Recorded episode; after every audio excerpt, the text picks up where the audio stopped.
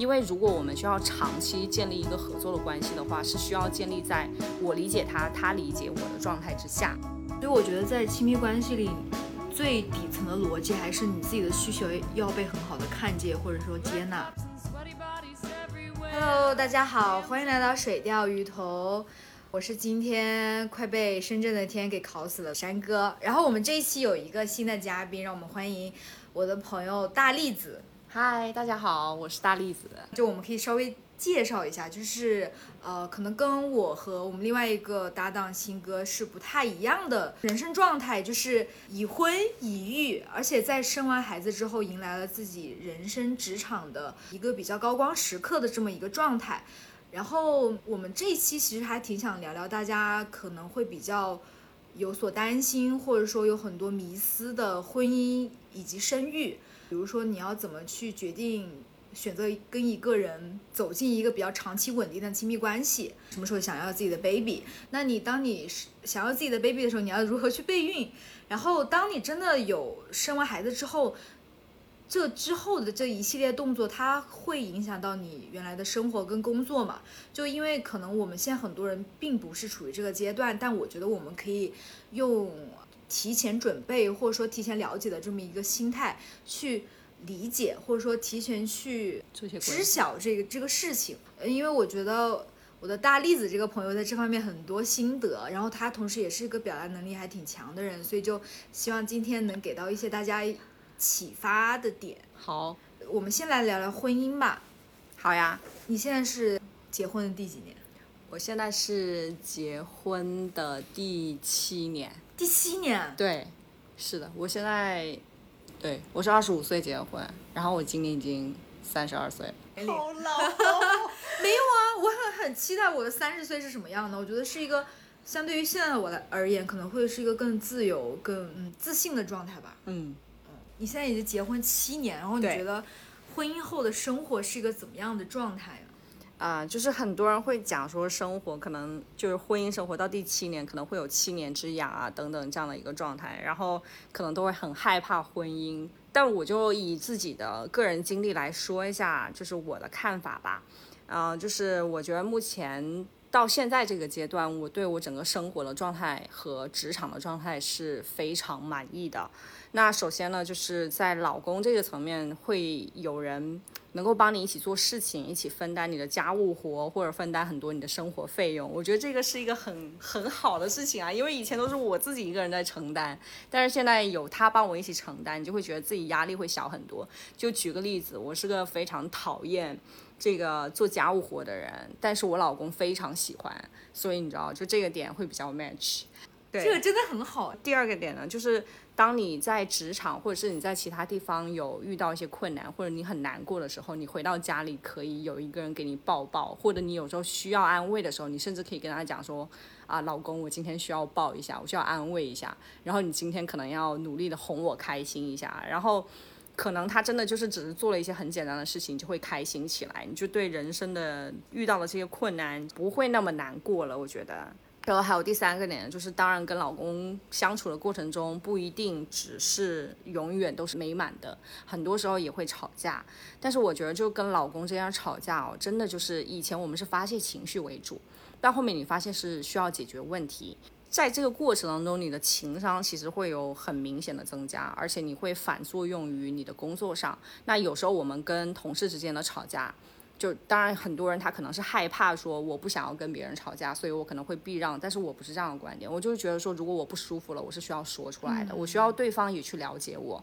因为如果我们需要长期建立一个合作的关系的话，是需要建立在我理解他，他理解我的状态之下，才能有更加长期和谐的合作的状况。所以呢，就是我会用跟我老公。交流的那种方法也会拿去跟我的同事去做一些交流，比方说可能会跟他讲说我自己的感受是怎样的，然后会说遇到了一些什么样的问题，然后到最后我希望我们两个人可以怎么合作去解决这个事儿，而不是说啊你就是什么什么什么，然后我讨厌你之类的这种情绪发泄就很少会有。嗯，其实我也有发现，就是在亲密关系里，我跟一个人长期的 binding 在一起，差异性肯定会有。那如何克服这个差异性？我觉得做法不是说避免冲突。就你一忍再忍，对，因为你并不可能做到你忍一时，你真的就海阔天空了，因为问题还在那儿。是的，是的，是需要解决的。嗯，而且我觉得有时候就是，比如说人际关系上的问题，不是说你解决你的，我解决我的，不是，是我们俩一起要合作，共同解决才可以。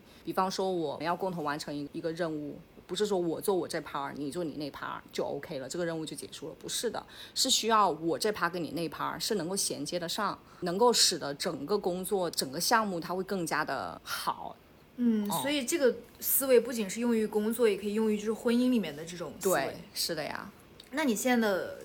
婚后生活，因为你就是有了自己的 baby 嘛，对。那你觉得就至于你来讲，孩子对你是一个什么样的存在？可能跟大多数年轻人比较不一样，就是我比较喜欢把事情重新规划，因为我考虑到我自己的人生当中，我一定是需要一个孩子的。如果我必须要一个孩子，那我宁愿我早一点拥有这个孩子，因为我能够有更多的精力或者有更多的能力去处理我跟他之间的关系，或者去做好更多的准备。而且我觉得有了小孩之后呢，比较好的一点就是你的努力不再只是为你自己，你可能是为了另外一个人而需要你更加努力，所以你很多努力它是有意义的。就可能以前你闲的没事儿，你会躺沙发，然后看电视剧、吃零食，但是现在的我整个状态就不一样，就是我会只要下班时间，我大部分时间会陪小孩，因为我觉得我的努力和我的付出是对这个小孩的成长是有帮助的，有助于提升他的情商，给他增加很多的安全感，让他有机会去探索世界的其他的方面。那这个呢是在小孩方面我会花了时间。那另外我还会挤出一些其他时间做我自己喜欢的事情，比如说看书啊或者什么的。所以我基本上很少有时间会躺着看电视剧。当然，就是如果你特别想要的时候，可以跟老公商量说：“娃，今天你带，我特别想看这个电视剧，等我追完剧再说。”哦，那所以你跟你老公之间会有一个这样比较默契的分工吗？会，就是我觉得所有的默契都是需要经历时间、经历事情的吧。就是像我老公，他呢，就是我在真正跟他结婚之前，我已经判断了他可能是跟我在一起生活比较 match 的人，所以才选择了他。所以我们俩现在的就是很多分工呢，是也不是说一蹴而就的，可能也是在不断的磨合当中。就我之前有说，前面有提到那个，我会提我的需求，嗯，然后他也会提他的需求，我们俩各自看怎么样做是两令两个人同时满意度最高的，然后我们会去做一些妥协，然后会去做一些配合，嗯，是这样的一个状态。嗯，所以我觉得在亲密关系里，最底层的逻辑还是你自己的需求要被很好的看见或者说接纳。对对对，是的呢。比如说，我们怎么样去选择一个能跟我们走一辈子的人，也或者说能长期走下去的一个人？长期走下去，对，嗯就是因为伴侣，就是我现在的心态是比较开放了，就是我我并不觉得说我跟这个人在一起了，我们俩就是一辈子就一定是他了，就是我的内心里面其实是不会有这种想法说就是他了，可能，但是呢，我的想法可能是。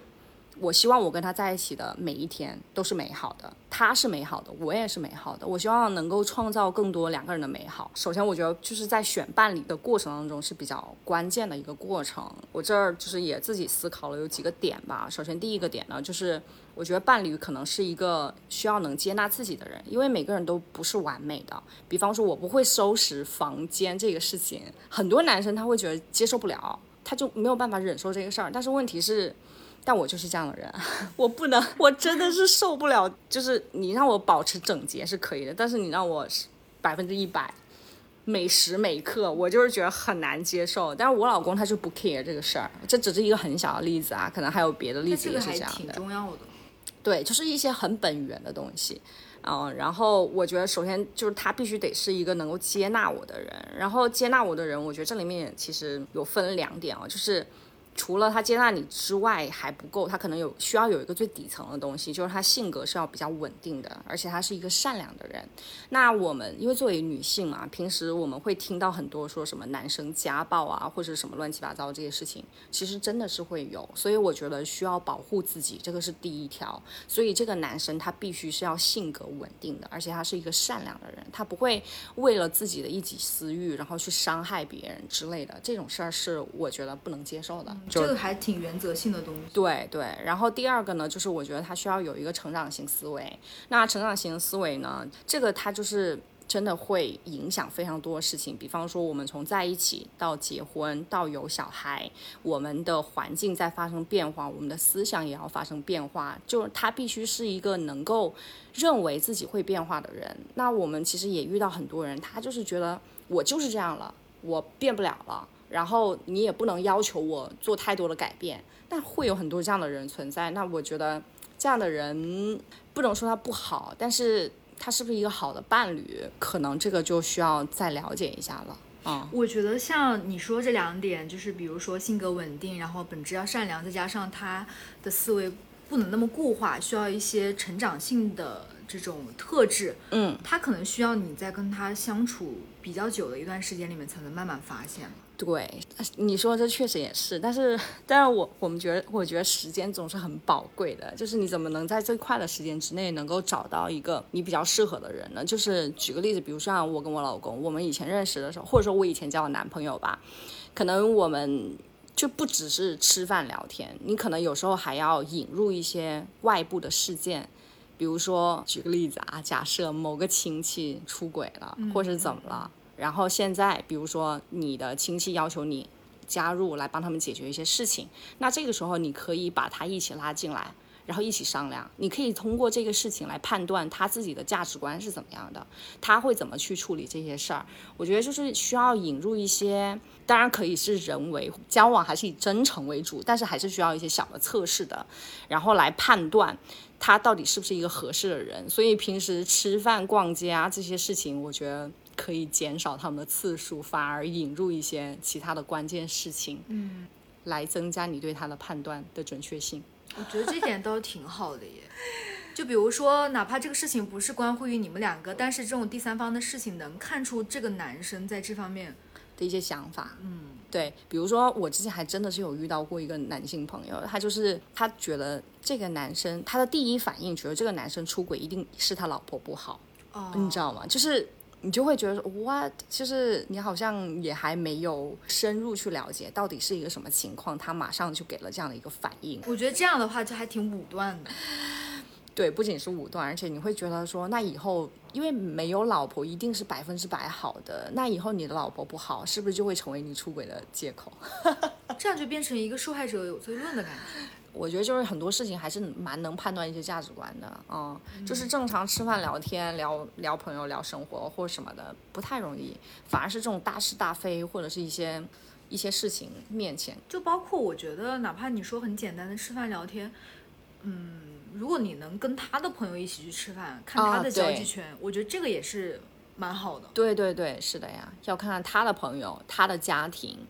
然后怎么去看待一些。重要的事情，因为我感觉就是你的人生太长，如果要选伴侣的话，很多事情你真的是必须要面对的。那与其我被迫面对，还不如我提前了解，提前做好准备。那你会觉得，比如说伴侣的原生家庭对于你们两个的未来会很重要吗？会，我觉得挺重要的。原生家庭可能是个很。全面的概念就不仅说是他家里面怎么样家境，就不仅仅局限于这个，可能更多是在家里面的氛围，对家里面的性格给他造成了什么样的影响？对，我觉得会。非常重要，就是举个例子来说，就是比方说以后你结婚了，你不仅要面对你们夫妻关系的事情，还得面对工作的事情，还得面对孩子的事情。如果在这之外，你还要再面对父母或者是家庭带来一些其他问题的事情，我感觉人会崩溃。就是如果说你你的家庭是相对比较和谐的，当然遇到问题我们解决问题这个。这个没什么，我指的是那种常年的鸡飞狗跳，或者是常年的他父母不尊重你啊，或者什么之类的这种引发的一些其他的问题，这个对两个人的关系影响是非常深切的。就比方说你老公跟你，你们俩以后都要面对工作、面对家庭，但是他的父母或你的父母一直在不停的找茬，不停的找事情给你们解决，有一天你会疲惫的。就是你们中间再好什么爱情，都抵不住这些东西的消磨。就会变成一个消磨你感情的一些琐事。对，它会占用你非常多的精力。在这种状况之下呢，你可能反而你你要去处理很多这种婆媳关系啊，或者是原生家庭的一些关系，你反而就没有更多的时间扑在你的孩子、扑在你的工作或者扑在你的伴侣身上。你可能要去 handle 很多外围的这些事情，就会很难受。当然，这里面也有一个前提条件，就是如果说你的老公就是强大到 I don't care，就是。最近不是有很火的一部电视剧，不知道你们有没有看？就是那个吴磊演，他在里面的角色就是我很强，我的家庭关系跟我没关系。对，就这种那个男的足够强大到可以 cover 这些事情的话，我觉得好像就是可以。就当如果原生家庭不是那么美满和谐的伴侣，嗯，但他可以有很强的能力以及比较强的自我意识，对他可以。帮助你们俩小家尽量不受他原来的原生家庭的影响，对，这点也是 OK 的。对，是的。就其实我这点还蛮有感触的，因为我爸爸的原生家庭不是非常好，嗯，但是我爸爸是一个，就是他以前的这样不是很好的环境给到他，让他自己变成一个很优秀的人的一个动力，嗯，所以我爸爸。就是他，他真的是反道而行的人呢。就是他又乐观又自信，人格还相对很成熟健全。嗯嗯嗯嗯，那很好。说到比较多是伴侣的性格，嗯嗯，特质以及他原生家庭的一些因素。嗯，那如果我们说的稍微现实一丢丢，比如说关于到经济条件，你会怎么看待这种事情？好多女生朋友都问我同样的问题，就是我自己会觉得啊，就是一个人他成功与否，他需要。至少两个条件，第一个是他能力得行，第二个他的运气得好。但有一些我遇到过的人，我觉得他能力很不错，但他就是运气不太好。然后我觉得如果是这种情况下，是不是就要放弃他？这个是一个比较难的事情。就当然，如果他两个都有，那肯定是最好。但是如果他不是两个都有，他只是运气没到。是不是也可以考虑可以放过一下？就只要这个人他能够 match 前面我说那几条，而且又是很合适你的人，我觉得都是有机会可以尝试再坚持一下的。嗯，因为人这一辈子还是挺长的嘛。真的，要是这个人如果他足够好的话，就是我觉得跟他在一起的生活也不会差。嗯，就主要是我觉得他自己要有这个自信和乐观，他觉得自己能到一个更好的阶段。对，是的呀。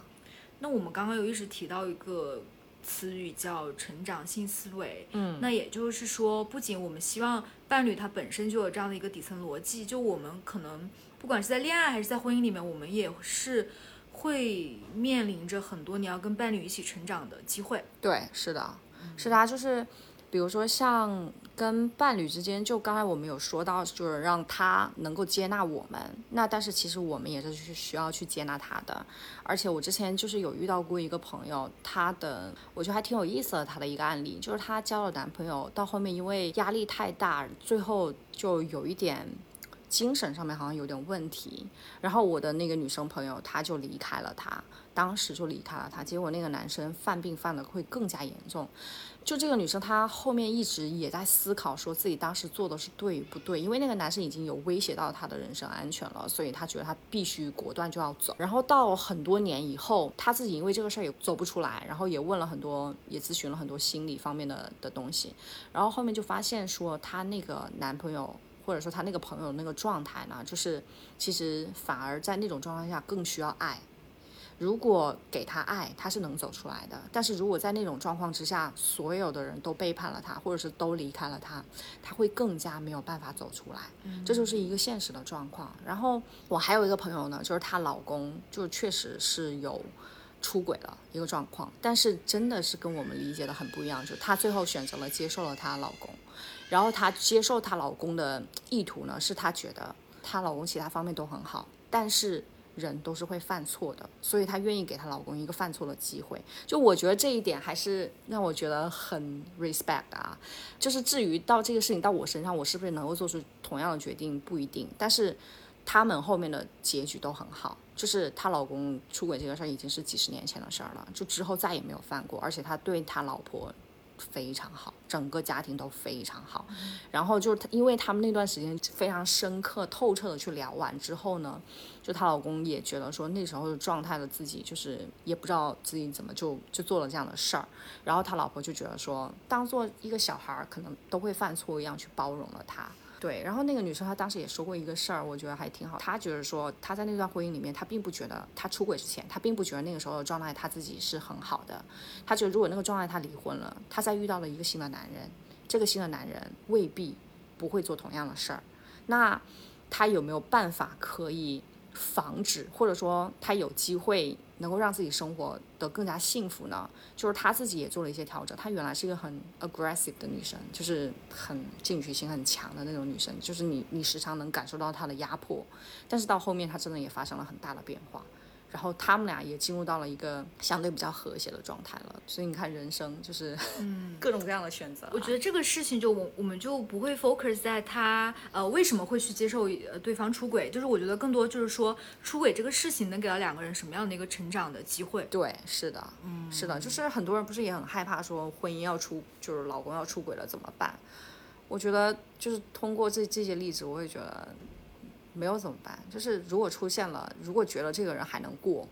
那我们共同想办法，然后克服心魔走下去。如果觉得这个人过不了了，他就是你的底线了，那没关系，反正我们可以再找一个。但是前提就是要确定，或者说要从这件事情里面收获到一些经验。对你不能让这个事情白白发生了。对，是的。嗯，就比方说那个女生，如果因为她的压迫力是我们作为朋友都能感受得到的，就是所以这几年你会觉得那个女生的性格会有变得温和。自从她发生那件事情之后，她她温和了非常多。我觉得有时候这种亲密关系好像也在寻求自我，或者说改变自我。真的真的对，而且有时候你跟她聊，你会觉得说这是一件不好的事情吗？她并不觉得这是一件不好的事，她觉得从那件事儿里面她反思了自己。虽然就是有些人觉得说啊，这应该是男生的错，女生不应该什么，我我也赞同啊。但是就这个女生这个例子，我就觉得也也引发了我很多的思考。我就觉得她真的变了很多。就是如果在她那种状态，就她她之前那种状态，她离婚的话，我感觉她很难再找到下一半，或者是她找到下一半，不见得也会幸福。但是她这种转变，你会觉得她不论跟谁在一起，她都会获得幸福。反正是因为这件事情获得了一个爱人的能力。对，是的。那我们有时候在说你去接纳你的伴侣可能会发生的一些错误，那我们会做一些什么样的事情可以去影响他呢？哦，就刚刚说那个出轨啊，或者是这种极端的事情啊，它发生的概率会有，但是可能不是特别大。但是很多，我觉得。就是婚姻过程中更容易发生的一些事情呢，可能就是像我不收拾东西这个事儿，不喜欢收拾房间这个事情呢，其实我老公他也在慢慢的影响我。虽然我没有办法把整个房子 handle 的很好，但是我至少能够保证某一个区域是他希望的那种状态。就这是他影响我的，也有我影响他的一个状态，但是。嗯，我觉得在这个过程中，就我们相互影响这个过程当中呢，有几点其实非常非常值得一提。就是第一个，就我们讲很多我期望你改变的话，而不是指责你，不会说你怎么今天又不收拾东西，你今天怎么又不关灯，或者是你怎么又又怎么着。我们说不是这种。然后呢，可能是偶尔，哎，你你稍微。或者是你今天出门的时候，你回来你发现灯关了，你会说哦，你今天嗯把灯关了也真不错。就是举一些很细小的例子，然后让他觉得说，哎，他从这个事情里面受到了鼓舞或者受到了肯定，他会觉得还挺好的。然后呢，再循序渐进的，就是给他提一些更大的要求，然后让他有些变化，比如说从开灯到。只是你关某一个区域的灯，到你关整个房间的灯之类的这种这种很小的事情，去给他一些鼓舞。就举个例子啊，比方说像我老公，他原本呢就是就比较好笑的一点，就是他他以前结构化思维不是很强。他偶尔分享一些观点的时候，我就会跟他讲说，哎，你今天特别有结构性思维或之类的一些去鼓励他的事情啊，然后他就会渐渐的觉得说，哎，我好像是结构化思维很强的人。你给他建立这个信心和这种想法。因为当时我们可能一起在读 MBA 嘛，然后他一年不到半年的时间，你就会发现他的思维发生了突飞猛进的变化。就是半年之后，我们俩就是在讲这些什么结构性思维、什么逻辑之类的问题，我已经没有办法超越他了。就以前对以前我是引导他的状态，然后他现在变到了就是已经可能成为我的老师的这种状态了。你觉得人的变化就是？就很很奇特啊，但我觉得你的策略还是挺好的，或者说就是说用一些鼓励的方式去让他一点一点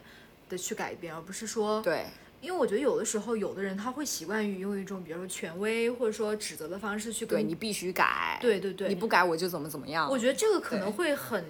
高效率的去指出你的错在哪儿，但是可能会让对方有一定的沟通压力。对对对，是的，就是就是为了跟我老公能够平稳的过渡啊，我真的读了超级多书，什么亲密关系，但是我特别推荐两本书，就是一个是关键对话，然后第二本是沃顿商学院最受欢迎的谈判课。就这两本书，它本质上应该是服务于我们商业社会，就是职场方面的一些东西，但是我觉得它对家庭生活是同样有用的。对，就是在沟通能力方面的成长会非常的有效。它这里面其实就讲了几个点嘛，就第一个就是关键对话里面有提到，就是如果你要吵架或者是有一些关键的对话的时候，你需要做的事情其实就只有三件，就是在你这个话里面，你首先说出感受，然后说出原因，最后说出期待。那你一般这么说，你就会好一些。比方说，我我觉得你最近做的事情，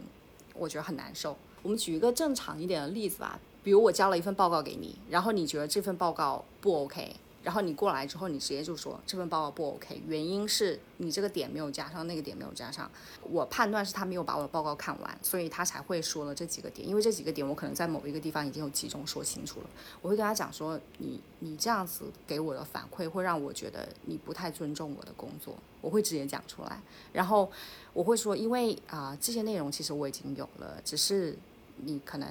或者说我放我没有放在特别显眼的地方让你看到，但是呃，我觉得如果下次有机会的话，你没有时间看，有没有可能我先找一个时间跟你汇报一下？我们先过花个十分钟把这个报告先过完，然后你再给我一些反馈，我觉得这样会不会更好一点？就是我可能就会选择这样子说出来，包括我跟我老公也会是这样子的。我觉得你这点还挺好的，就是你先说出你的感受，然后。对事实的一些描述，在最后进行一个你期待。对，是的。嗯，那我发现很多人不管在职场还是在亲密关系里，他很害怕去做进行一些负面沟通。哦，对，是啊。对，就比如说，我表扬你，我觉得其实表扬别人不是一件很难很难的事情，但比这个更难的是在于你怎么样去说这个人做的不好。对对。然后你跟他进行一个比较持续的，然后高效率的沟通，这件事本身其实挺难的。哦。比如说，就是如果说我老公有一段时间特别忙，然后基本上也没有考虑到我跟宝宝的一些感受的时候，我有时候也会跟他讲，我说老公，就我最近觉得特别的累，我觉得也很无助，因为感觉整个家庭都是我自己一个人在支撑，你每天都这么晚才回来，然后你对宝宝也没有什么样的的的这种花的心思，然后家里面这些事情都是我在处理，然后我希望你以后，比如说能不能早一点回家，至少十点钟就。就到家，然后到家之后，你能不能帮我把宝宝的衣服就处理一下，收收个衣服啊，或叠起来啊，或者什么之类的，就是你给他提出一个很明确的，能够让你开心的一些方法，我觉得都是挺有用的。然后我老公那段时间就做的很 OK，qualified，然后我就很开心。那我觉得像这种沟通，你会有想说沟通的方式，一般是面对面，还是文字，还是打电话？大家不是都讲说沟通的。最优先的等级肯定是面对面，其次是打电话，最后是发短信。我会觉得文字传递的信息效率其实挺低的，真的是，你不知道那个人的情绪。对啊，而且你面对面的时候，你可以看到他的表情。这里有说到一点很好玩的，就是男性和女性当中啊，就是很多事情其实就是一个触碰或一个拥抱就可以解决的，很多情绪。就我之前还有一阵儿特别有意思，我就跟我老公讲。就那一阵不知道为什么我们俩矛盾就是特别多，然后我跟他讲，我说老公，如果我下次很生气的时候，你能不能先做一件事儿，啥都就因为他经常吵架，他就他不知道怎么办，所以他就坐在那儿静静的也不说话，反而这种状况我更生气，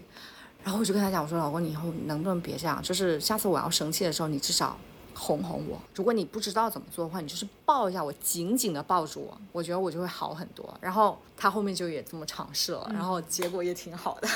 但你这种状态，你就会觉得，哎，好像我还是某种心理被满足了，你就不会那么生气了。然后让你的那个怒火的火焰降低一下，然后你会更冷静的沟通。对，是的，而且还包括有点，就是我觉得如果学会吵架之后啊，我跟我老公就已经以前吵架是真的很伤感情的吵架。就吵完之后，你会觉得我不想跟这个人过了。但是我们俩现在的吵架状态就属于，吵完之后感情会变得更好，因为我们都知道我们这中间又克服了一个问题，以后再面对这个问题的时候，我们都知道要怎么处理了。所以一般吵完架之后，感情会变得更好。嗯嗯，而且是不是就最好不要在同一个错误上犯两次？这个也很难了。你要一个人改变的话，是需要循序渐进的，你需要给他时间，而且需要告诉他，不是念叨的那种啊，就是你时不时的也是要跟他讲一下，哦，你可能需要有这个方面的变化，你要允许他循序渐进。如果说有有些问题是很根本性的问题，你要求他一次两次就改变就很难。如果是涉及到改变上的事情啊，但是如果是错误，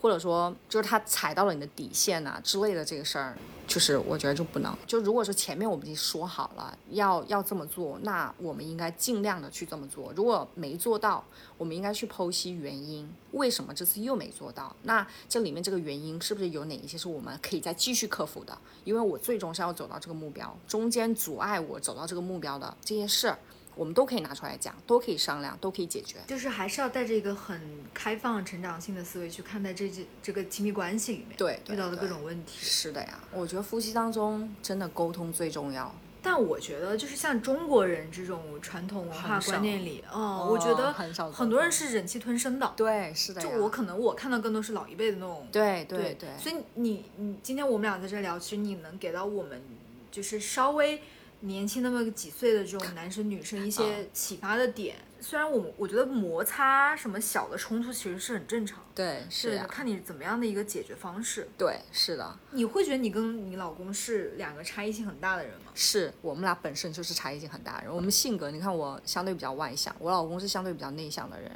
然后他喜欢做按部就班的事情，我就思维很跳跃，他就是那种比较线性思维的人。哦，诶但是我听你讲话，嗯我会觉得你逻辑性各种还挺清晰的耶。我说那种就是，比方说像会计的工作啊，每天、每每周、每个月可能做的都是一样的事，我是做不了这种事情的人。哦、明白。对，但他是非常合适做这种事情的人，我就适合项目制的，就做完一个 over，哎，推进到下一个项目，我会有成就感。我在那种会计类的工作我没有成就感，他会有。你老公那类的人会觉得这种 regular 的工作安对对全感。对对对，是的，是的，是的，是的，嗯，那这个确实是还蛮不一样的。对，是的，那我觉得就是在亲密关系里面，你自己的自我人格是很重要的嘛。嗯那会不会就觉得说，我们要一直在一个不停的探索自己的需求的这个基础上去跟你的伴侣去展开一些比较深层次的对话，或者说两个人一起去改变？要对，就是刚才我们有在讲说，就是他，我们希望他有改变，其实我们自己也是需要不停的改变的，而且就真的是我觉得。生活它本身就是成长，如果停着不变的人，他总有一天还是会被生活逼着改变的，对吧？就之前也有一个女生朋友，她就是从小到大的生活会非常的幸福美满，所以她没有什么经历过人生当中的一些波折，但是呢，她波折的地方就在她的婚姻。因为她太过于美满了之前，所以她很少去考虑别人，所以她在她的婚姻当中是比较失败的，所以她就是几乎没有考虑过她的老公。然后到后面他们就以离婚收场了，但是这个离婚也给她带来了一些新的思考，她就觉得说。因为他之前一直走不出来，他觉得我我之前都过这么美满，这真的是我人生当中跌的最大的一个跟头了。他就会去反思说啊，为什么我没有办法把我这段婚姻经营的好呢？虽然老公可能也有问题，但是她老公其实是一个蛮 OK 的人，我们觉得啊，是一个很合适的结婚伴侣。所以问题可能是出在他自己身上，但是这种事情没有人能够逼迫你去成长的，真的只有你自己能够能够去成长。就你要等你自己的自我意识觉醒之觉醒，之后，你可能才从这样的一个人生的挫折里面，就是吸取一些相应的教训。对啊，对啊，看他们的人生，然后我才反思我自己的一个状态，就是我真的是那种计划型思维的人，就是就是这种状态，就是有时候我觉得有些问题是我不得不面对的，如果这些问题我是不是可以提前做好准备？或者说，我提前改变一下我自己的状态。比如说，我看了他们的例子，我觉得我原先也是一个很很强势的人，但是我看完他的例子之后，我觉得我其实是希望我自己生活能够更加圆满的。所以我在想，是不是我也可以放弃一部分我自己的强势，然后去多考虑一下别人，站在别人的角度来考虑这些问题。所以，当你的心态发生这样的转变之后，你会觉得你会比以前更开心一些吗？开心很多，对，真的就是你知道《心流》那本书，那本书就是就很多关于讲幸福幸福感的书，它都有强调有一个部分，就是你的人际关系如果是足够好的话，你是会更加容易感受到幸福的。我就是这种状态，因为我以前很强势，可能是因为习惯了什么事情都要靠自己。但是到后面，我觉得说其实也没必要。其实我有可以展现一部分的软弱，或者是我就是做不到我的无奈展示给别人看，而且也可以站在别人的立场去想，别人可能也有他的无奈和软弱。其实这样的话，我想考虑到这个事情之后，我跟我父母的关系和跟老公的关系都变得非常的融洽。嗯，哦，你放下你自己比较强势的心态，其实可能会让，比如说你有时候可能寻求自己朋友的帮助，对，嗯，然后从中你会获得一种跟别的社会关系的一种连接感，嗯，然后久而久之，你的社会关系网给你带来的这种 support 会非常的明显，对对对对对。然后你就会觉得幸福感还挺强。对对对对对，而且真的，我觉得我到现在这种状态就是。就是我只要一遇到问题，我就知道我能够有什么办法去解决它，我不会因为这个问题而停滞不前，或者说我不敢去尝试某些事情，不会。就是我还是在不停的探索自己的领域，所有我想尝试的东西，我都会考虑去做它。那我觉得你还是一个安全感挺多的人。我以前不是，我以前是个极度缺乏安全感的人，而是因为这些年经历了很多事情，我觉得如果我想要寻求安全感，我其实应该向内寻找，然后改变我自己。然后才能得到我认为可能相对比较安全啊。有一本书可以推荐一下，就是那个《爱的艺术》。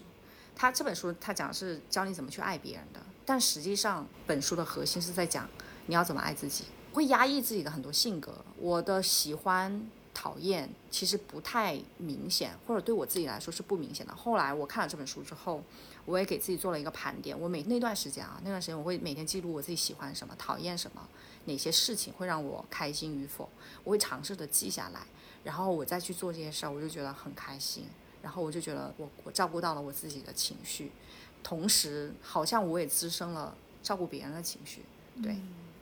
这点我还蛮有共鸣的，就我现在会每天写日记嘛，然后那个日记本的格式是五年日记，就那一页可能是。呃，假设今年是二零二二年嘛，那可能它是二零二二年到五年之后，然后所以你你可能之后翻，你就是每一年的同一天，你大概是经历了什么事情，嗯，然后你大概每天留一个十五分钟，然后你自己去跟你自己对话，去梳理你自己的情绪，然后你就会发现，哦，我的思维深处其实我今天对这个事特别反感，对，或者说我其实我内心今天对这个事我还感觉到挺愉悦的，对对对，对，就是。我会觉得我们的文化里面对自己的探索非常少，我们更多是想，呃，在人际关系里扮演一个比较合适的一个状态。嗯，那往往这样的话会压抑人性。对，是的，是的。所以我可以用这样的一个方式，比如说，哪怕你自己打开语音备忘录，你跟自己录音。对，对你也可以留下你自己内心最真实的那个想法。嗯，先了解自己，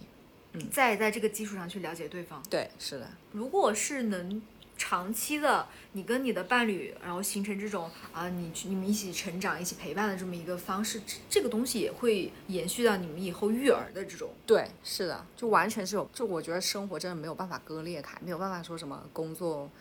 家庭和什么都是分开的，是有很多里面底层的一些东西，它其实是共同的。比如某些人的情商很高。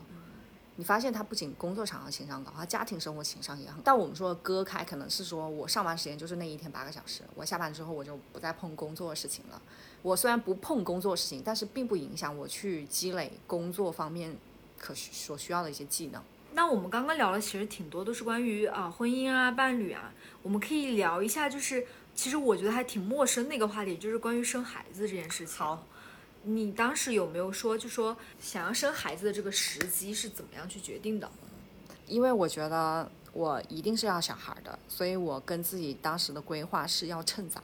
所以我希望自己二十六七八岁，可能就要把孩子搞定了，但不曾想，因为前些年工作太努力，没有照顾到身体条件，所以一直也没有办法怀上。我觉得呢，就是如果说决定了要孩子这件事情，就一定要趁早，除非坚定了我这一辈子我就是丁克，我觉得可以被理解啊，就是丁克，我觉得是 OK 的。但是只要你还没决定你就是丁克，或者说你觉得你还是会想要孩子的。那就提前做准备就好了。就我现在有很多女生朋友，她们可能四十多岁了，你知道她们现在在干嘛吗？她们现在都在去境外找精子，然后生小孩。比如像像我们这种年纪的人，或者对于他们这种年纪的人来说，已经觉得我自己就能照顾好 baby，我并不需要男人了。其实，但是。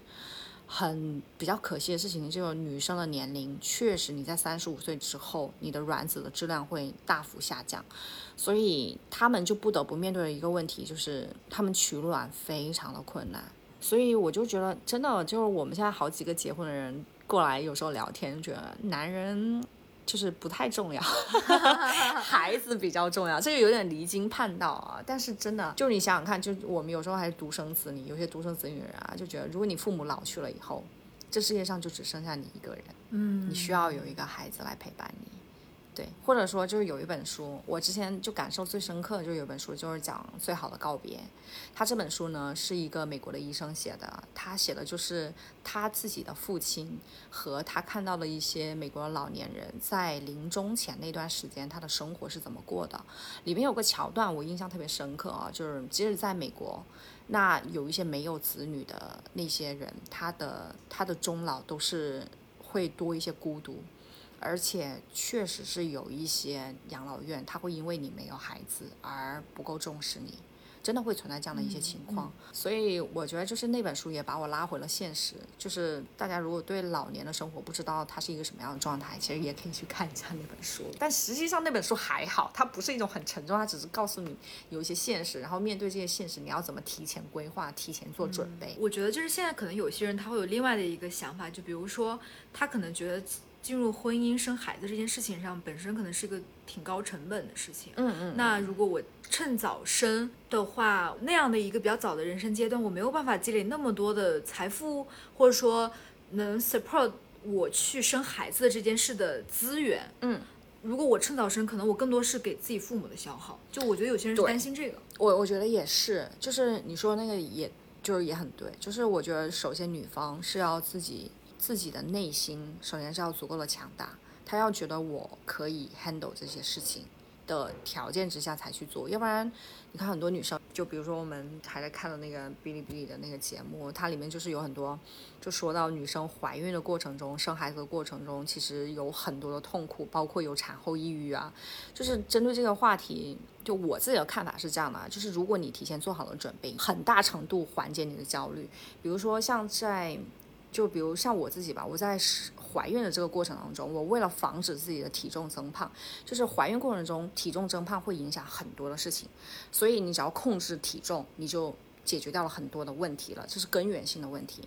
那我就每天给自己定定一个三十分钟，每天走三十分钟，心率在一百二十以上的这样的一个散步，仅此而已。然后我就保证了自己整个孕期我只重了十斤，包括 baby 的重量也就重了十斤。然后医生们都觉得我的这个状态是非常 OK 的，就是达到了他们希望的理想状态的那个指标。但其实我没有在做什么，我只是就是散步而已，速度快一点的散步，然后平时吃饭可能稍微注意点等等之类的，就这些事情，你会让你整个孕期过得很开心。然后到你生孩子的过程，我还是上了课的，你知道吗？就我还学了什么拉马泽呼吸法，就是你要怎么用力。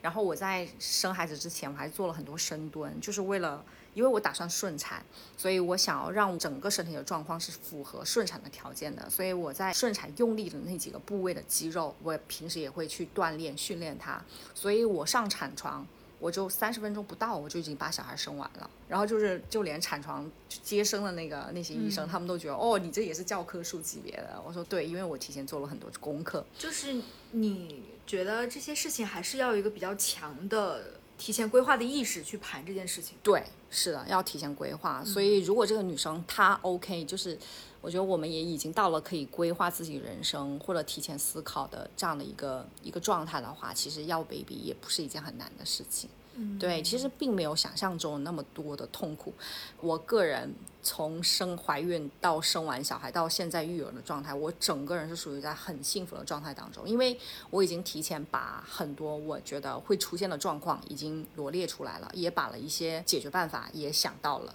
那剩余的那一小部分，或者说临时出现的意外状况，那我就解决就好了。其实不要有太多的焦虑，就整个状态就很 happy。嗯，觉得你这个应该出一个那种教科书级别的指南。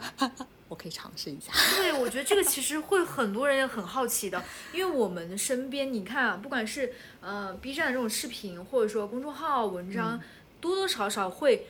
给我们带来很多生孩子的恐惧。对啊，就是包括刚才我们看的那个视频里面说她的呕吐嘛，说孕期的呕吐，其实有很多事儿你是要正确去理解这个事情。就是比如孕期的呕吐，你为什么会发生呕吐？它其实是人体的一个自我保护的机制，因为你进食的那个材料可能不太 OK，可能会影响到宝宝，当然也是有激素的原因啊。那就是这是人的进化。产生的一个东西，所以你就去接纳它。那其实是不是呕吐是没有办法缓解的？也不是的，就是你跟很多医生或者是咨询的时候，他们也会说会有办法缓解。那首先第一个缓解的办法就是转移注意力啊，比如说像我当时周末的时候就很痛苦，但是我周中上班的时候就很好。状态就很好，就只是吐三次而已，而且吐了这三次，因为我吃的东西是相对比较 OK 的，量不是很大，而且不是很油腻，所以吐的状态也是比较 OK 的。就是就你接受这个事儿，然后等过了三个月、四个月之后，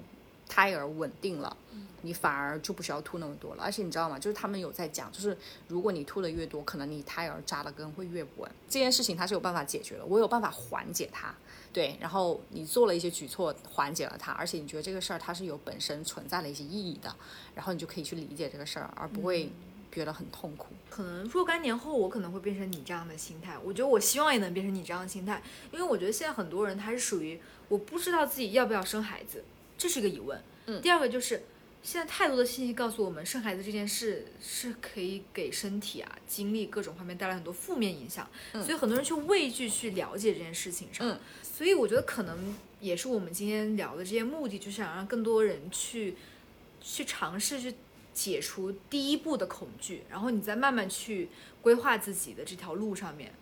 更可持续的往前走，然后怎么样去规避风险，怎样去做一些事情，能让你的身体得到最大程度上的一个保护，对一些缓解。然后就是就刚才就还有还有说到，就是你怀孕之后身体整个变形啊，还是什么状态的？就是我觉得都是要看你怎么看吧。如果你不希望自己身体变形，那你可能就需要去做一些运动，然后。做一些有一些自律性的活动来来防止你变得会更糟糕这个状况，但其实真的就是有很多事儿，你不能就是临门一脚说啊，我今天就我可能已经每天都在吃吃吃，然后后面说我不想胖二十斤，这不可能的，肯定就是你提前就要想好，我不能再吃了，因为再吃我可能会变胖，我不希望自己变胖，我希望我是一个喇嘛，由此反推，或者说因为当时我就记得我就是想顺产。顺产的话有，当然啊，就是顺不顺产这个后面可能也是要由医生决定的，因为会有临时的意外状况。但是除了这些不可控的因素之外，我希望自己是能够达到最好的状态，所以我的宝宝不能太大，我不能太重，然后我的整个肌肉能够用力。然后我整个身体状况是 OK 的，我觉得能够保障这几个条件，我就已经最大程度的保证我顺产了。因为很多人他没有办法顺产，是他在产床那个部分，有些人生孩子这个环节就生了五六个小时，或生一天一夜。所以就是正确的看待这个事，尊重自己的情绪，接纳自己，然后同时做一些准备，去克服这些问题就好了。嗯，没有什么太多可怕的东西，就是因为这一辈子真的太长，你不知道什么时候会出现什么样的问题。哪一个问题可能就会把你打倒，对，那反正问题总是会来的，那他打倒我了，我再站起来就好了，无所谓。那我还想说，你现在小孩可能有一岁多嘛，那他给你现在的生活以及工作带来怎么样的改变？带小孩这个事儿，别人都说小孩就是家长的镜子嘛，真的。比如说你自己在做一些事儿的时候，你会觉得我不希望我的小孩以后变成这样的人，所以你会去反推，你会改变你自己。我觉得这个真的还是一件蛮奇妙的事情。然后还有呢，就是情商真的是剧增，你会因为。Baby 他不会说话，他不会表达自己，你有时候可能只能从他的情绪，从他过往里面判断他对这个事情的一个理解是怎么样的，他希望你怎么做，真的就是在理解能力上直接就上好几个台阶。而且我觉得就是高效管理者啊，就是他都是需要理解，然后通人性的。然后生 baby 这件事情呢，就是真的是帮助我能够更加了解人性。对，然后还有呢，就是。它也增加了我对就亲密关系的理解。以前你会有很多事情不理解父母，但是自从自己带了小孩之后，你真的会理解，就是理解非常多。所以你很多视角跟你当年你爸妈是一样的。对对，是的。而且孩子还有一个很重要的点，就是他会给你无穷无尽的爱。你会发现你在他生命当中就是独一无二那一个。你会因为这份爱多了很多的勇气，而勇于去做很多你想做而不敢去尝试做的事情。因为是不是孩子给了你一些底气？对，是的，因为你觉得这个世界再不济又能怎样？再坏的条件出出现了，比如破产了或什么的。那我就带了我的小孩去乡下呗，之类的，就是你会觉得只要有他在就是美好的，会有这种状态。当然，我会努力给他更多创造更多更好的条件了，但这是另外一回事儿。你说的这些改变，我觉得都挺好的，是一些因为你自己是一个提前规划的人，然后你身边的人也很好，给了你很多 support，所以你很多的东西其实总结出来是个很